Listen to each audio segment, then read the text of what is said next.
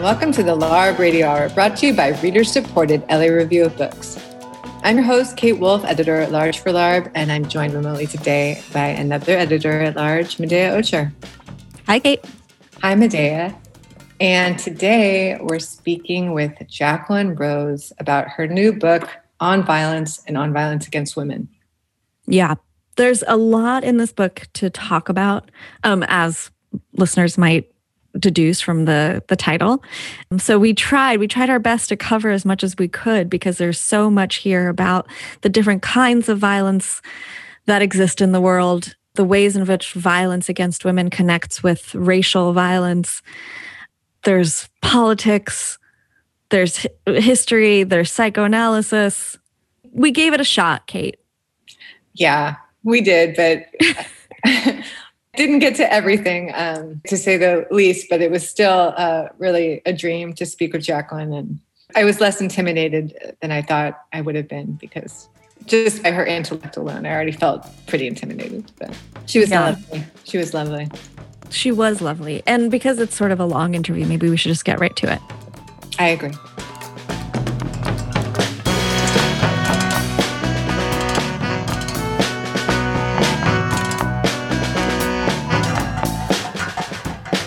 We're so honored to be speaking with the writer Jacqueline Rose today. Rose is the co director of the Birkbeck Institute for the Humanities at the University of London, which is where she's joining us from, a co founder of the organization Independent Jewish Voices, and a fellow of the British Academy. She's also a regular contributor to the LRB and The Guardian, and the author of numerous books that meet at the intersection of feminism, psychoanalysis, literature, and politics, and include, to name just a very few, The Haunting of Sylvia Plath, The Question of Zion, Women in Dark Times, and Mothers, an essay on love and cruelty, which came out in 2018. She joins us to discuss her newest book, On Violence and On Violence Against Women, a continuation of her piercing inquiry into the place of women and others on the gender spectrum in the world. The book takes a stance that violence in our times thrives on a form of mental blindness. With both psychological insight and hard data, Rose elucidates some of the hazier, more brutal realms where violence is thriving from sexual harassment and assault on college campuses to the epidemic of trans murders, the support for politicians like Trump and Bolsonaro, and the femicides of South Africa. Rose calls on thinkers such as Hannah Arendt and Melanie Klein, as well as a host of contemporary novelists. And despite its subject matter, I found it a very hopeful book with many a call to action. And I'll stop there so we can get into it. Welcome, Jacqueline, and thanks again for being here. Thank you for having me. It's a great pleasure. Jacqueline, so I wanted to begin. So the book, as Kate mentioned, is called On Violence and On Violence Against Women. And I wanted to begin. This is going to be a big question, but it's also, I think, the beginning, which is how do you think about violence when you think about it? and how do you imagine it when you think about approaching it and talking about it? Well, it's very interesting the way you've phrased that, because on the one hand, your question suggests or comes up against the fact that, of course, most people spend a lot of their time trying not to think about violence because it is literally too grisly and too unbearable. And there is also a way in which thinking about violence, trying to understand it, trying to come to grips with it, trying to theorize it, can be a defensive weapon, a form of denial against violence itself, because it makes it into an object that's malleable and available to thought. At the same time, I really do believe that there is another relationship between violence and thinking, and that is the relationship of the need to pause for thought, to take time for thought, and to allow for the difficulty of thinking as an alternative to violence. And one of the starkest instances of this in the book is in the essay on Reeva Steenkamp, who was, as you will all know, murdered by Oscar Pistorius. And after we had trawled through all the determinants of this hideous act of violence, the racial determinants, the confused gender determinants, the disability question. I mean, there was nothing that was not in this case. We were left with an opposition between guns and thinking because he justified himself in the court by saying, I did it. I did not have time to think. I did it without thinking. And I felt, unbeknownst to him, he had offered up to the courtroom the most graphic display of how a certain kind of violence is a way of not reckoning with the complexity of the human heart, not reckoning with inequality, not reckoning with privilege. And in order to dispense with these things which are so pressing and so anxious, violence comes as the riposte. And I think that would be of extended validity. So people commit violence, war crimes against women, rape against rape as a war crime is often an act of vicious ethnic cleansing, as it was in Serbia, which is to say you rape the women in order to pollute their blood and also to inseminate them with Serbian blood. But of course, what you've done is you've mixed the blood. What you've actually done is the opposite of ethnic cleansing, it's the opposite of purification. You've produced an immixing of something which the whole war is designated to keep apart. So that would be another example where there's a kind of blind action, which, if one could pause and think about what the false ideals are that we're trying to preserve by enacting violence, then maybe the necessity to enact it might reduce a little bit. But you've touched on something. I'll just say one other thing, which is there is a problem running through this book, and for any feminist who chooses to write about violence, which is that you have to talk about it. And there's always the risk that you're playing into the pleasures of the voyeur and that you're incrementally making it more present and more manageable. And that isn't a good thing either. Well, yeah, let's talk about that because that was something I noticed immediately in your discussion of the Pistorius trial is that instead of leading us immediately into the grisly details of the case, you start actually with the judge so you make the case so much richer in all the kind of resonances of her position and the history of you know apartheid in south africa and you don't immediately take us to the the very very lurid details. And that's something you write about trying to avoid and saying that you didn't want to turn sexual violence into the crime we love to hate. And i'm just you know wondered why do we love to hate this crime? And how did you, in writing this book that's all about violence, avoid glorifying it? Well, it's not for me to say if I avoided it. I mm-hmm. hope I did, right? But I think the chapter in which it became most worrying for me was the chapter that's called At the Border, because I make it very clear in the key theoretical chapter, which is called Feminism and the Abomination of Violence, that I do not want to fall into the trap of listing a litany of grievances on behalf of women because I think that traps women in the cycle of violence. Just as talking about Me Too risks putting women back on the red carpet, being looked at and being ogled at, exactly what precipitates the crisis in the first place.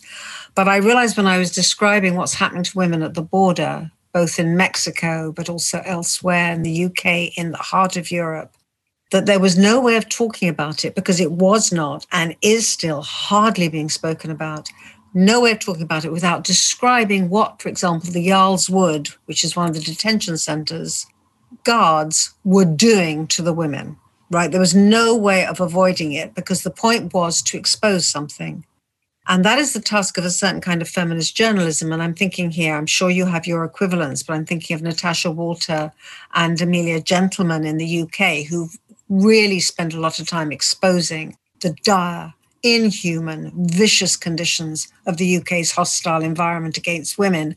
And what I discovered is the way that sexualizes itself, which is say, if you degrade people to that extent, if you make them unwelcome, if you say they're not humans who can actually come and be looked after on the shores of the UK, if you do that, then it's going to start sexualizing itself as Ocasio Cortez found out when she found there were all these memes going around talking about her sexually when she'd exposed the treatment of migrants on the Mexican border.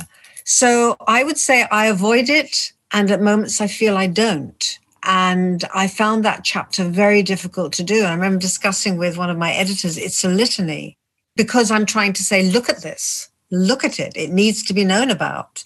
That's based on the assumption, of course, that if people see these things, they will recoil and that that will have political effects. But the crime everybody loves to hate, and your experience with Trump, who can I just please say how grateful we are that you got rid of him for now, at least, right? So thank you from this side of the pond. Your experience with Trump is that there's a kind of revulsion against a certain form of flagrant masculine violence and rhetoric, which seems not only not to put off a huge swathe of the population in your country, but actually is compelling. And I think trying to write this book was my attempt to try and do two things at once, which say that, for example, in relationship to Me Too, violence must stop, the law must intervene, but also we are complex, fraught, internally lawless human subjects. That is what it is to be a human subject. So we can't just point at the 70 million people who voted for Trump and say they're idiots any more than we can say that about the even more numbers who voted for him in 2016. You have to understand what the compulsion is. And we're having the same thing now with Boris Johnson, our prime minister. You're doing much better than us, by the way. You got rid of Trump. Boris Johnson just had a landslide. And this was after exposures of the most dire behavior, including at least one act of violence several years ago, where he was involved in a journalist paying somebody off to beat somebody up and he was making the connection. It's known, it's in the public domain. The lawyers couldn't take it out of the book because everybody knows it. So he is the bad boy. He's the naughty boy who gets away with it. So there is a kind of perverse pleasure in violence. And I think we have to we have to try and talk about it without reproducing it. That's the aim. It's not for me to say whether I've succeeded in it or not. Maybe I could I ask a follow up on that question, which is so here I feel like one of the recipes for violence is, in your words, the ability to inflict untold damage, which I read as power. To also, in your words, the will distortion, whether conscious or unconscious, in the field of vision, which I took as ignorance. So that relationship that people could be attracted, you know, to Trump or Johnson despite or you know because of what to me seems kind of like a flaunting of power that they don't have to follow the rules because they're so powerful you know that that could attract people what do you think that has to do then also with things that we don't want to look at and also there's a lot of discussion in the book of kind of the waning of power leading to violence and the performance of masculinity which you call here a fraud which i got very excited about so maybe you could just talk a little bit about that Oh, well, well, your question covers everything, so I'll try and respond to it. Uh, the flaunting of power is good, I think, but I would want to add one thing that power flaunts itself in direct proportion to its knowing that it has no foundation.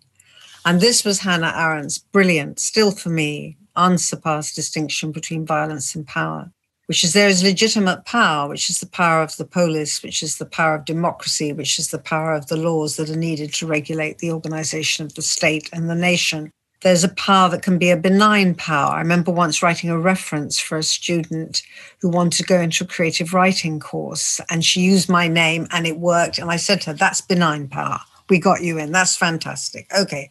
So, power, Arendt is not against power. She says violence happens when power knows it's on a losing wicket which is a cricket term, by the way. Violence happens when power knows that it has not got a leg to stand on. Now, there are a number of instances in the book where this is absolutely flagrant, and saying somebody doesn't have a leg to stand on, of course, would be a description of Oscar Pistorius. But it's also a description of Harvey Weinstein as he chose to exploit it in the courtroom when he arrived on his Zimmer frame, right? And then three days later, he was seen walking around a supermarket completely unaided. But even more interesting were the witnesses who said about Weinstein that his greatest pleasure was in the thrill of the resistance and the fact that he could take literally hours to seduce women who he trapped in his hotel room. And then it was all over in like two seconds. So it wasn't about sex, it was about frightening people and controlling them. And then there was a moment in the courtroom sequence, which I just think is so astounding, when one of the women he'd abused said, actually, he doesn't have testicles. And pictures were passed around the courtroom as if this flagrant demonstration of the worst affirmation of male power rested on a lie. Now, I'm not saying we know the truth about that, but I just thought it was so counterintuitive that this erupted in the courtroom a bit like when Oscar Pistorius, the defense, choose to argue that the screams of the woman that four witnesses heard when Reeva Steenkamp was shot were not the woman screaming, because then he would have known there was a woman in the toilet when he shot her. It was not the woman screaming. Oscar Pistorius, when he screams, sounds like a woman.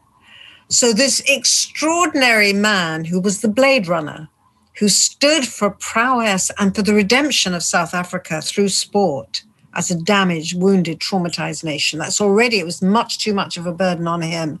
That's what he stood for. And then in the courtroom, you suddenly have circulating the idea that actually this heroic, muscular creature somewhere is more happy to be a woman than to be a man who kills right? So something just starts to disintegrate in front of your eyes, which of course leads to the whole trans question, which is so what I'm trying to say is that somewhere behind the power of men or the power of people in positions of power is a knowledge, to put it much more simply, of mortality, frailty, fear, sickness, pandemic, war, death. So the violence against women has shot up in the pandemic in the UK. I don't know what the figures are in the States. It has shot up. And one of the reasons why I think it has is because women are not saving men anymore from their mortality. There are too many people dying. So the function of women is collapsing. It's a lie in any case, as I discuss in my book on mothers, that women should make the world safe. It's a complete fiasco, as any mother will say. Nonetheless, it's what they're meant to do. And when they fail to do it, as I say, when men suddenly are up against the fact that there are things they cannot escape, they start killing women. The death rate of women in domestic abuse cases has risen exponentially under the pandemic. So I feel there is a general picture here of something to do with the human condition, if I can use that expression, which women are often as mothers or as lovers or as wives or as domestic partners being asked to foreclose. And when they fail, they get viciously punished for it. But it does give us a little opening, which is to try and create a world in which the nonsense of that notion of power and the precariousness of everybody, to use Judith Butler, she's written a whole book on this precarious life, would be something we all manage to live with. It would make, I think, a huge difference. I don't know if I've answered your question. I got a bit sidetracked there. Well, so there was a, a lot, a lot there. I wonder if, you know, so one of the ways in which you discuss, you move from this discussion of Weinstein and sexual harassment and the ways in which masculinity and the waning of power often manifests itself in violence towards women is you go on to a discussion of trans women and the violence against trans women. And one of the interesting things that I think you point out in that chapter is not just the desire to be with someone, but the desire to be someone. And I wonder if you could talk about that a little bit in the ways in which so, uh, to make it more concrete for listeners who have not read the chapter, you begin the discussion by talking about a famous case in England where a man is getting a divorce from his trans wife, uh, male to female. And one of the ways in which he articulates his relationship to her is quite clearly, I think, and you point this out in a sort of a close reading of his statements, is that she sort of manifests what he wants, what he wants to be, not just what he wants to lie next to in bed. And that there's a way in which what he enacts towards her is a manifestation of his wanting to be her.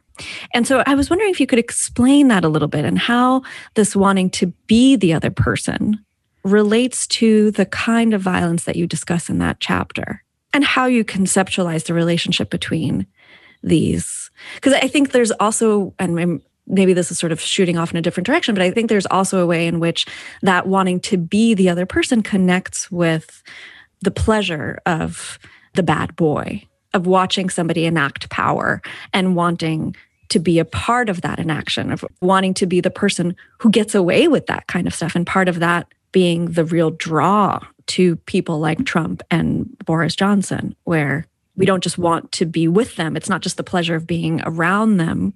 Speaking for other people, I'm not sure that I gather much much pleasure in that experience, but the pleasure of wanting to be them in some capacity. Right. Okay, let's start at the end of your question. These are very, very probing and insightful questions, and I really appreciate your reading of the book with the care that you have.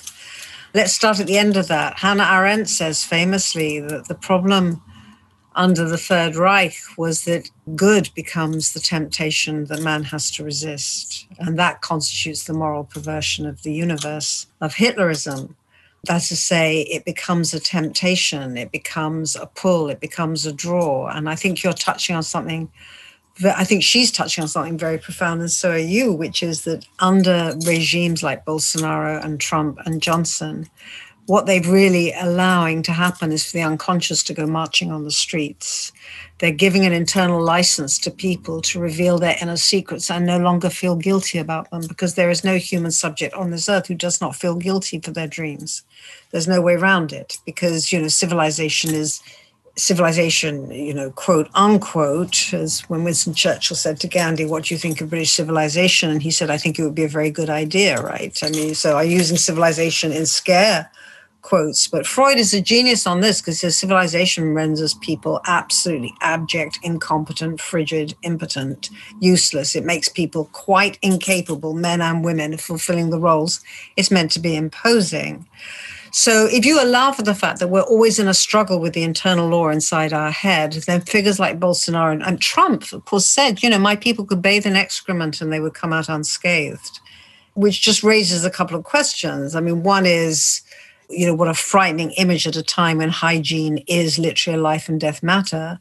And secondly, why would his people want to bathe in excrement? I mean, what is he actually, you know, I mean, it's completely insane. I mean, it's as insane as him saying, I had five children and unfortunately I didn't concentrate with the last one and it came out a girl. You know, I mean, the ability to throw this stuff around and not get punished for it, although I think he is getting punished, but that's probably for the death rate. But then again, you have to say in relationship to England's elections, the UK elections this three days ago, we had the worst death rate in Europe, the worst.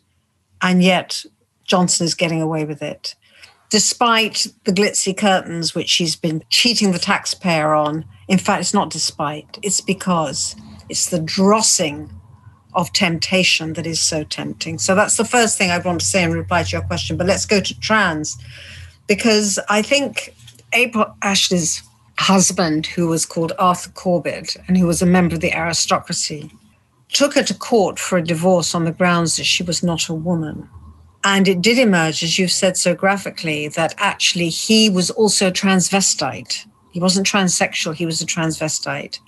And his rage against her was an envious attack, which is to say that she'd gone so much further than he could ever hope to do so.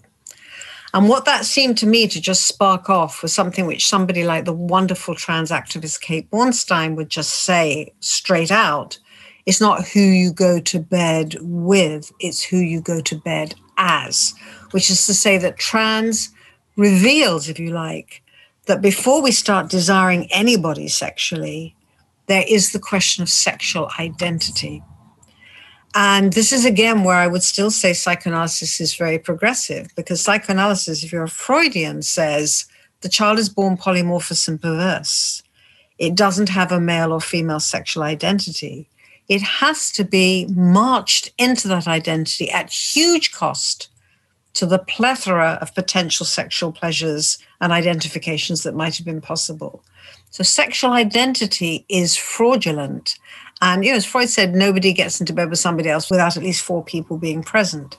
But of course, that's not circulating in the general culture. So we're all, in a sense, trans in the sense that we're moving back and forth across a divide that has the status of law.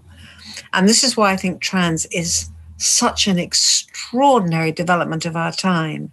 First of all, there have been trans people throughout history. And you could really say the last hundred years has been incredibly retrogressive in thinking it wasn't around. It's not there's some weird explosion now. Something is being allowed to be spoken. And it's about sexual identity and whether you want it or not. So the split between the Kate Bornsteins of this world, who oscillates across the divide, back and Susan Stryker, I love them both, back and forth across the divide, combinations of identities ad infinitum, right? And somebody no less moving like Jay Prosser, for whom the journey was from female to male. That's the journey that he wanted to go on. So that can be seen as a consolidation of sexual difference, but not without him asking the question. And it's a question that once we all get through to puberty and even before, nobody's meant to be asking, right? So I think to turn the question of sexual difference into a question of identity, exactly who do you want to be or who do you think you are, I think is something we should all be really embracing and welcoming.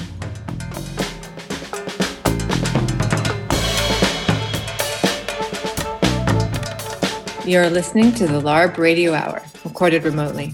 We've been speaking with Jacqueline Rose, author of On Violence and On Violence Against Women. We'll return to that conversation in just a moment, but first we have this week's book recommendation.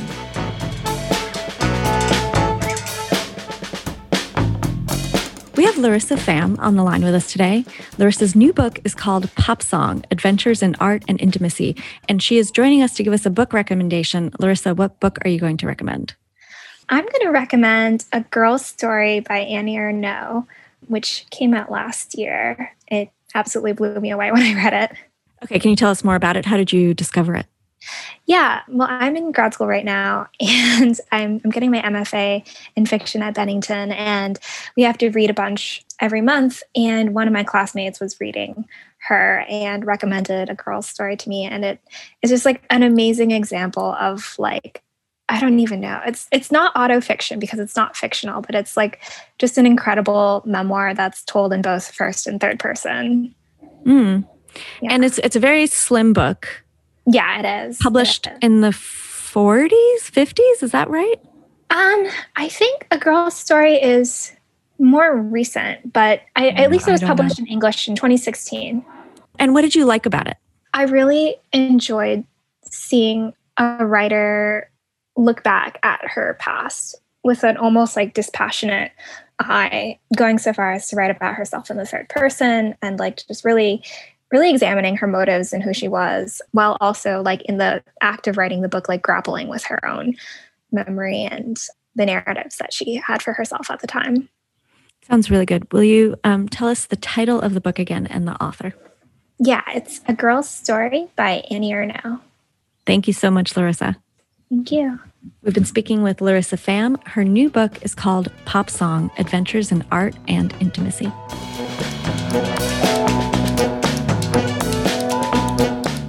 You're listening to the LARB Radio Hour. We now return to our conversation with Jacqueline Rose, author of On Violence and On Violence Against Women. I wanted to ask about some of the rifts that you address in feminism in the book, especially in regards to male sexuality. So there are people like Andrea Dworkin, yourself having some distance from, and in the chapter that's about um, you know sexual assault on college campuses, there are other you know quote unquote feminists who take a stance against more like litigation and regulation and kind of a decorum of sexual behavior. And I, of course, just love conflict. And i'm so curious about within feminism you know how people could have such different opinions. And especially in relation you know it's about male sexuality but it's also about a codified idea of female sexuality that i, I believe these thinkers are they think they're fighting against which is that of course women can be just as dirty and disgusting and perverted as men. Don't tell us they can't. So I, I just wondered if you could talk a little bit about that and where you fit in compared to someone like dworkin Whoa, yeah, okay. Well, if writers like Eimear McBride and Roxane Gay are in this book, it's because they play dirty, especially Roxane Gay. I think it's very, very important in the story that I discuss at the end of the chapter on trans. My husband is a hunter and I am the knife, is the first line of the story. And she relishes in a certain kind of sexual almost cannibalistic violence. And she's also a woman who's grieving the loss of a child that she wasn't allowed to grieve. And in terms of what it does to bodies on the page, it goes way beyond anything recognizable as an exchange. I mean, it's just so, it's shocking. There's another way to put it. It's deeply shocking. And there is one strand running through it, which is that she is like this because of what has happened to her. But because Roxane Gay is such an interesting, risk taking writer, her own violence as the narrator cannot be reduced to the terrible things that have happened to her. Because if they could, then it would be that women only behave in excess if something terrible has happened to them, rather than women behave in excess because, as you've just rightly said, Kate, they have that capacity as much as men. And I'm not interested in the view of women as passive victims of men who are always out to do, get them. I don't find that helpful. Um, I think it's really important not to present the women who are on the receiving end of these acts of sexual violence as if they were only victims. I mean, as I've said elsewhere, victimhood is an event, it's something that happens to you. But the moment you turn it into an identity, political or psychic, I think you're finished, right? Because you're trapped. So I think one must distinguish between victimhood, this happened to me, and this is who I am. I think one really has to try and keep them apart. Plus, and I know who you're referring to when you talk about the, the trans, the Me Too essay, I just, on my basis of reading and talking to people who've been involved in anti harassment activism, these young students were not passive. They weren't lying down on the train rails waiting to be run over. They were protesting. They were demanding that harassers be exposed. They said in one of their letters at Goldsmiths College, it is the curiosity that brought us to university and our search for the truth and our right to knowledge, which is leading us to expose this man as a sexual harasser. I say they were determined to show that their activism and their cry against injustice were compatible with each other. And so was an image of them as thinking, acting, women. So I don't accept that if you say this is awful and must stop, you are resubordinating women. I just don't think that's true. Having said that, there is a paradox here. I mean, you're absolutely right, or a difficulty, which is I want Chauvin to go down for 40 years, right? And I was delighted when Weinstein went down for 23. No question.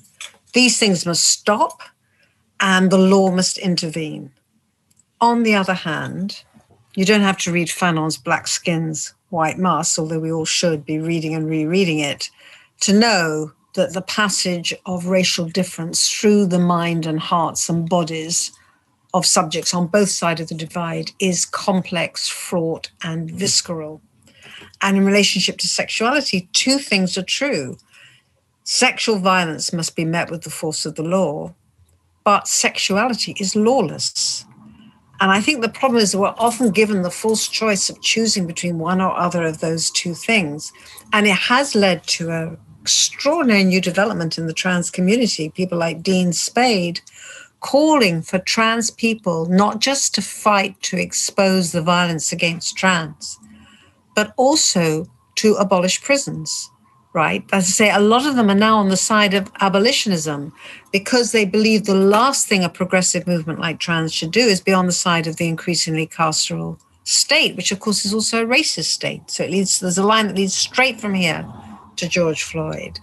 So I suppose, you know, this is why I'm so glad I have the time and the space to write.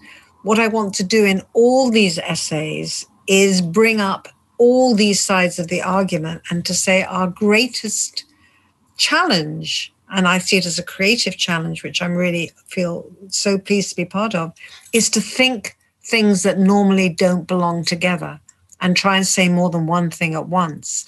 And not to feel, as we said in the 70s, which is where my feminism began, you know, not to feel that because you're asking for equal pay or going on a march for abortion rights, that you can't also sit and talk about the complexities of your identity as a woman and your sexual fears and your sexual history. In fact, that's what's so this was my argument in Women in Dark Times that what women what women bring, what feminism brings to the political table is the complexity of sexual life. That's what it does, as well as a cry against injustice. So I'm always trying to work on both fronts at once. And it's not for me to say whether it works or not. You know, that's my plea, if you like. Well, I think one of the you know, one of the things that you discuss in this book that's connected to all of these different threads that we're talking about, which is race, sexual violence, sexual lawlessness, the pleasures of sexuality, and the policing of those is capitalism. I'm sorry to be tossing such such enormous questions at you, but I but I think this book really touches on so many. But what's one of the through lines that you have in this book, which is the ways in which capitalism enforces violence and makes it invisible. there are times when we can see it and, and it becomes visible, but that there's an invisibility of the kind of violence that capitalism perpetuates. And that seems to be certainly one of the ways in which um, racialized violence happens in the United States, but sexual violence as well. And when you know when we talk about trans lives, the violence that is impacts trans lives, one of the aspects of that is there's only so many ways in which a trans person can exist in a capitalist system. And one of those ways and constantly puts them in danger of violence and bodily harm. So, do you mind talking a little bit about how capitalism relates to these questions and how it sort of pervades them? Because it does seem to be one of the central ways in which that kind of violence again you know talking about jails and the carceral system that capitalism is very much a part of that here that uh, one of the ways in which capitalism perpetuates these forms and these contradictions and sort of perpetuates some of the ways in which we are forced to sort of choose well, well, where should we begin? Complicated. well, the question of firing is important and goes to the heart. I open the book on mothers with one of the most chilling statistics imaginable, which is that 54,000 women a year are sacked in the UK for being pregnant or just having had a baby. It's not technically legal, but there's a loophole. So they are all dispensed with their disposable bodies. And what I also say in that book is that, you know, I had a friend who just had a baby and who was talking about how she wanted a second child. So she thought she'd go back to work for a year and then she'd get her maternity leave again and she'd have a second child. She said, but I can't do that because the firm will think I'm exploiting them. And the idea that the law should be on the side of facilitating her making of the family she wanted to make, or that her firm was in fact completely dependent on women having babies, had not crossed her mind. The thing was that she had to strategically negotiate herself to be to be as unobtrusive and as little an obstacle to the smooth running of the firm as possible. And I just found that very, very chilling. Plus, the fact, of course, that when you talk about working mothers, you don't mean mothers who bring their babies to work, right? It's the last thing you mean. You mean mothers who work and who have a nanny and then who come in and lean in, as Sheryl Sandberg in her dreadfully titled book suggests to you, which is to say that the firm is the place where the detritus, and Arendt is brilliant on this, the mess of natality and birth and breathing and pissing. None of that must be seen. Capitalism has a conception of the body which is purified of all of that. Now, um, one of the things I was thinking of when you were speaking was um, that capitalism is absolutely at the heart of what I'm talking about. So, for example, when does Me Too become on the front page of the papers? It's when all the Hollywood actresses start to talk about it. But 50,000, I think it was 50,000 or more farm workers wrote to some of these Hollywood stars in the course of the year in which it became famous and said, listen, we have been protesting about this and our conditions of work and the ways in which we're exploited for the last five or 10 years. And in fact, the woman who founded Me Too, who was a woman of color, that was about seven years before it got into the public press. So even in the process of exposing something so flagrantly, you're reinforcing the social divisions of a culture in which women are commodities or they're nothing, or they're workers or they're nothing. And I think that, you know, one of my heroines is Rosa Luxemburg. And one of my favorite quotes from her is when she was challenged in Mannheim in 1905 about the first Russian Revolution and the shedding of blood. And I use this quote prominently in the book where she just says, You are not talking about the violence under the quiet conditions of capitalism. You're not talking about the people killed in the mines, killed in the factories, killed of starvation, and leading lives that are absolutely impossible to live. So capitalism thrives on disposable bodies, and some of those get glimpsed in these moments of conflict. They're there, but it takes a certain kind of work and a certain kind of attention.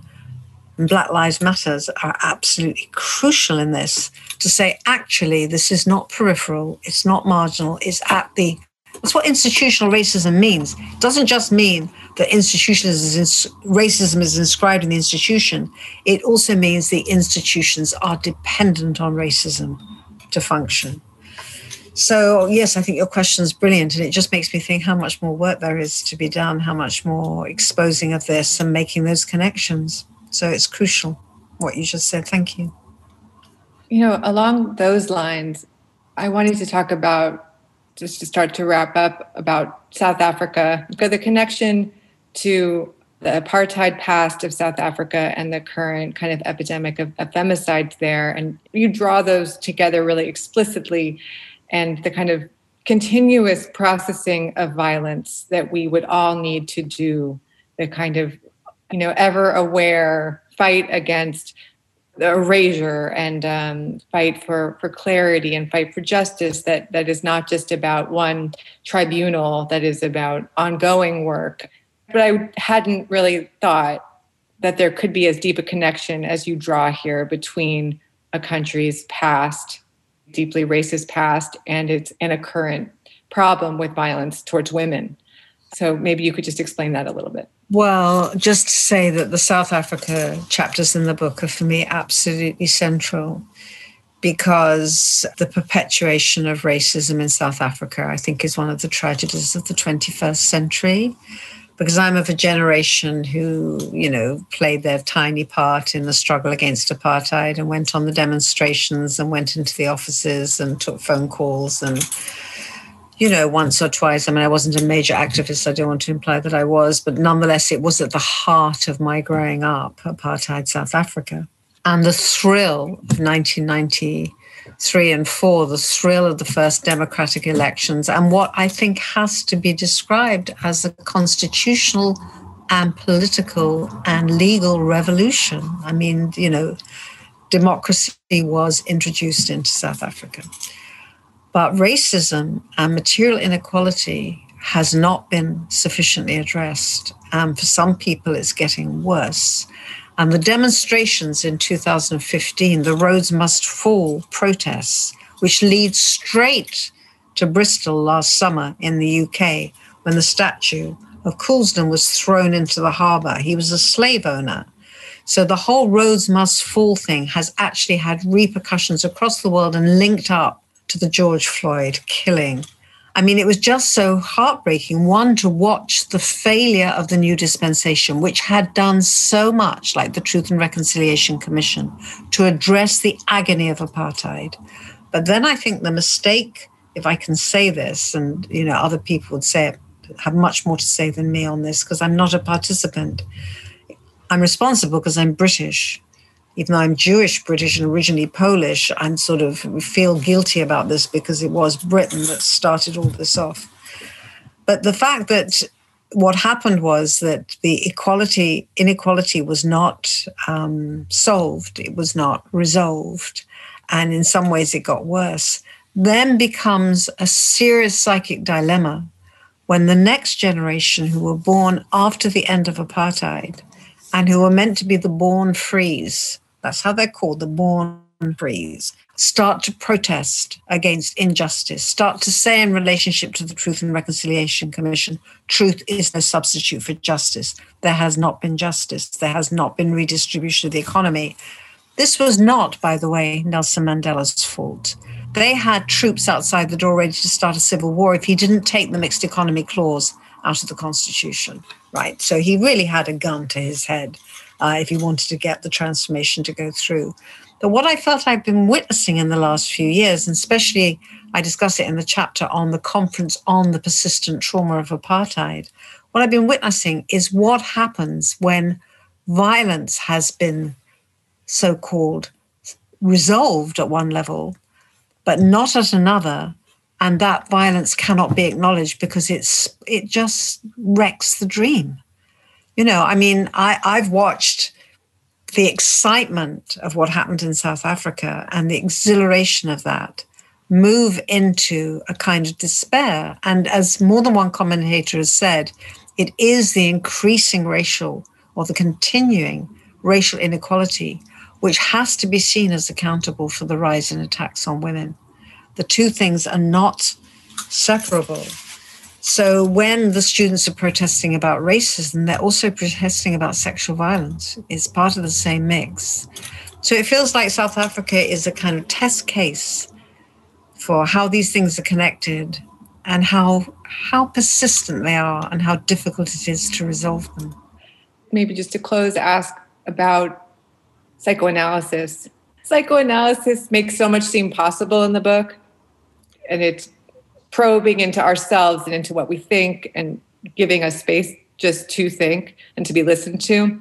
Seems like that's part of the antidote to a lot of the violence that you're talking about but then i also feel like just in terms of its place in, in mainstream culture at least in america i don't know about britain i can't say i feel like it's at the heart of things very much which you know is unfortunate possibly. So i wonder if where you see psychoanalysis heading, if you feel like it will have a, a renaissance of, of, some type in, in the Western world, or if it will just be, you know, still for the people in the know.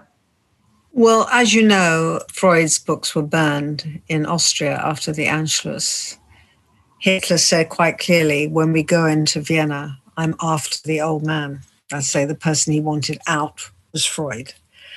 And a book was published last year called Psychoanalysis and Totalitarianism, which argue basically that psychoanalysis is probably one of the most important anti-totalitarian movements of that we have. And I think the book is a plea. My book is a plea for a more psychoanalytically attuned culture. Because I do think if you can talk about the complexity of everybody's sexual life and the fragility of everybody's hearts and minds and the perverse desires that we all entertain, then some of the acting out and performance of the forms of certainty, which are all complete lies, would abate. But you're absolutely right, Kate, to say that the practice of the clinic, in which people go into private treatment, not sufficient to make this something which permeates the wider culture. And since I started reading Freud in my early 20s, I've always thought what I want to do and be when I grow up is be someone who is continuing to insist that psychoanalysis has something important to say. Of course, Juliet Mitchell was the first, wrote in 1974, she wrote her book Psychoanalysis and Feminism, in which she described it as the best analysis we have of the patriarchal injunction for girls to be girls and boys to be boys. To which some of us added, yes, and it's a fraud. Nobody ever is. That's all we need. That's all we need from psychoanalysis, if you like, is just that relationship between the oppressiveness of the norm and the failure of the norm. And then I think you can move mountains. But how to get that into the wider culture is a very, very important question. There are writers, by the way, who become bestsellers, like Christopher Bollas and Stephen Grosz and others who've been writing, and Darian Leader, who've been writing about psychoanalysis in a more and he's been amazing, Darian Leader. I mean, you look at his book, Strictly Bipolar, it's a major intervention against the category of the bipolar as a kind of drugification of something that is to do with depression, loss, and pain, and that people would get better if they were allowed to have those feelings. So this is this is political, right? Those kinds of interventions are very political. So I think we I would like to be part of that pathway. I think this book is is a step towards that. So thank you so much. Thank you. Thank you for being here too. Thank you. You've been great, both of you. I've really enjoyed talking to you. Thank you so much, Jacqueline. Thank you. Thank you for having me. I've really enjoyed talking to you. We've been speaking with Jacqueline Rose. Her new book is On Violence and On Violence Against Women. Thanks for listening to the LARB Radio Hour.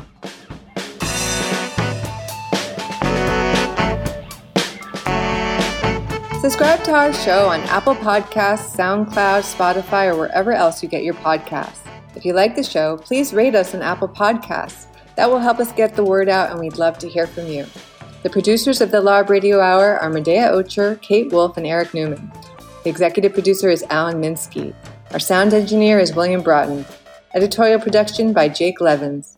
Our intro music was written and performed by Imogen Teasley Vlotten. The publisher and editor in chief of the LA Review of Books is Tom Lutz.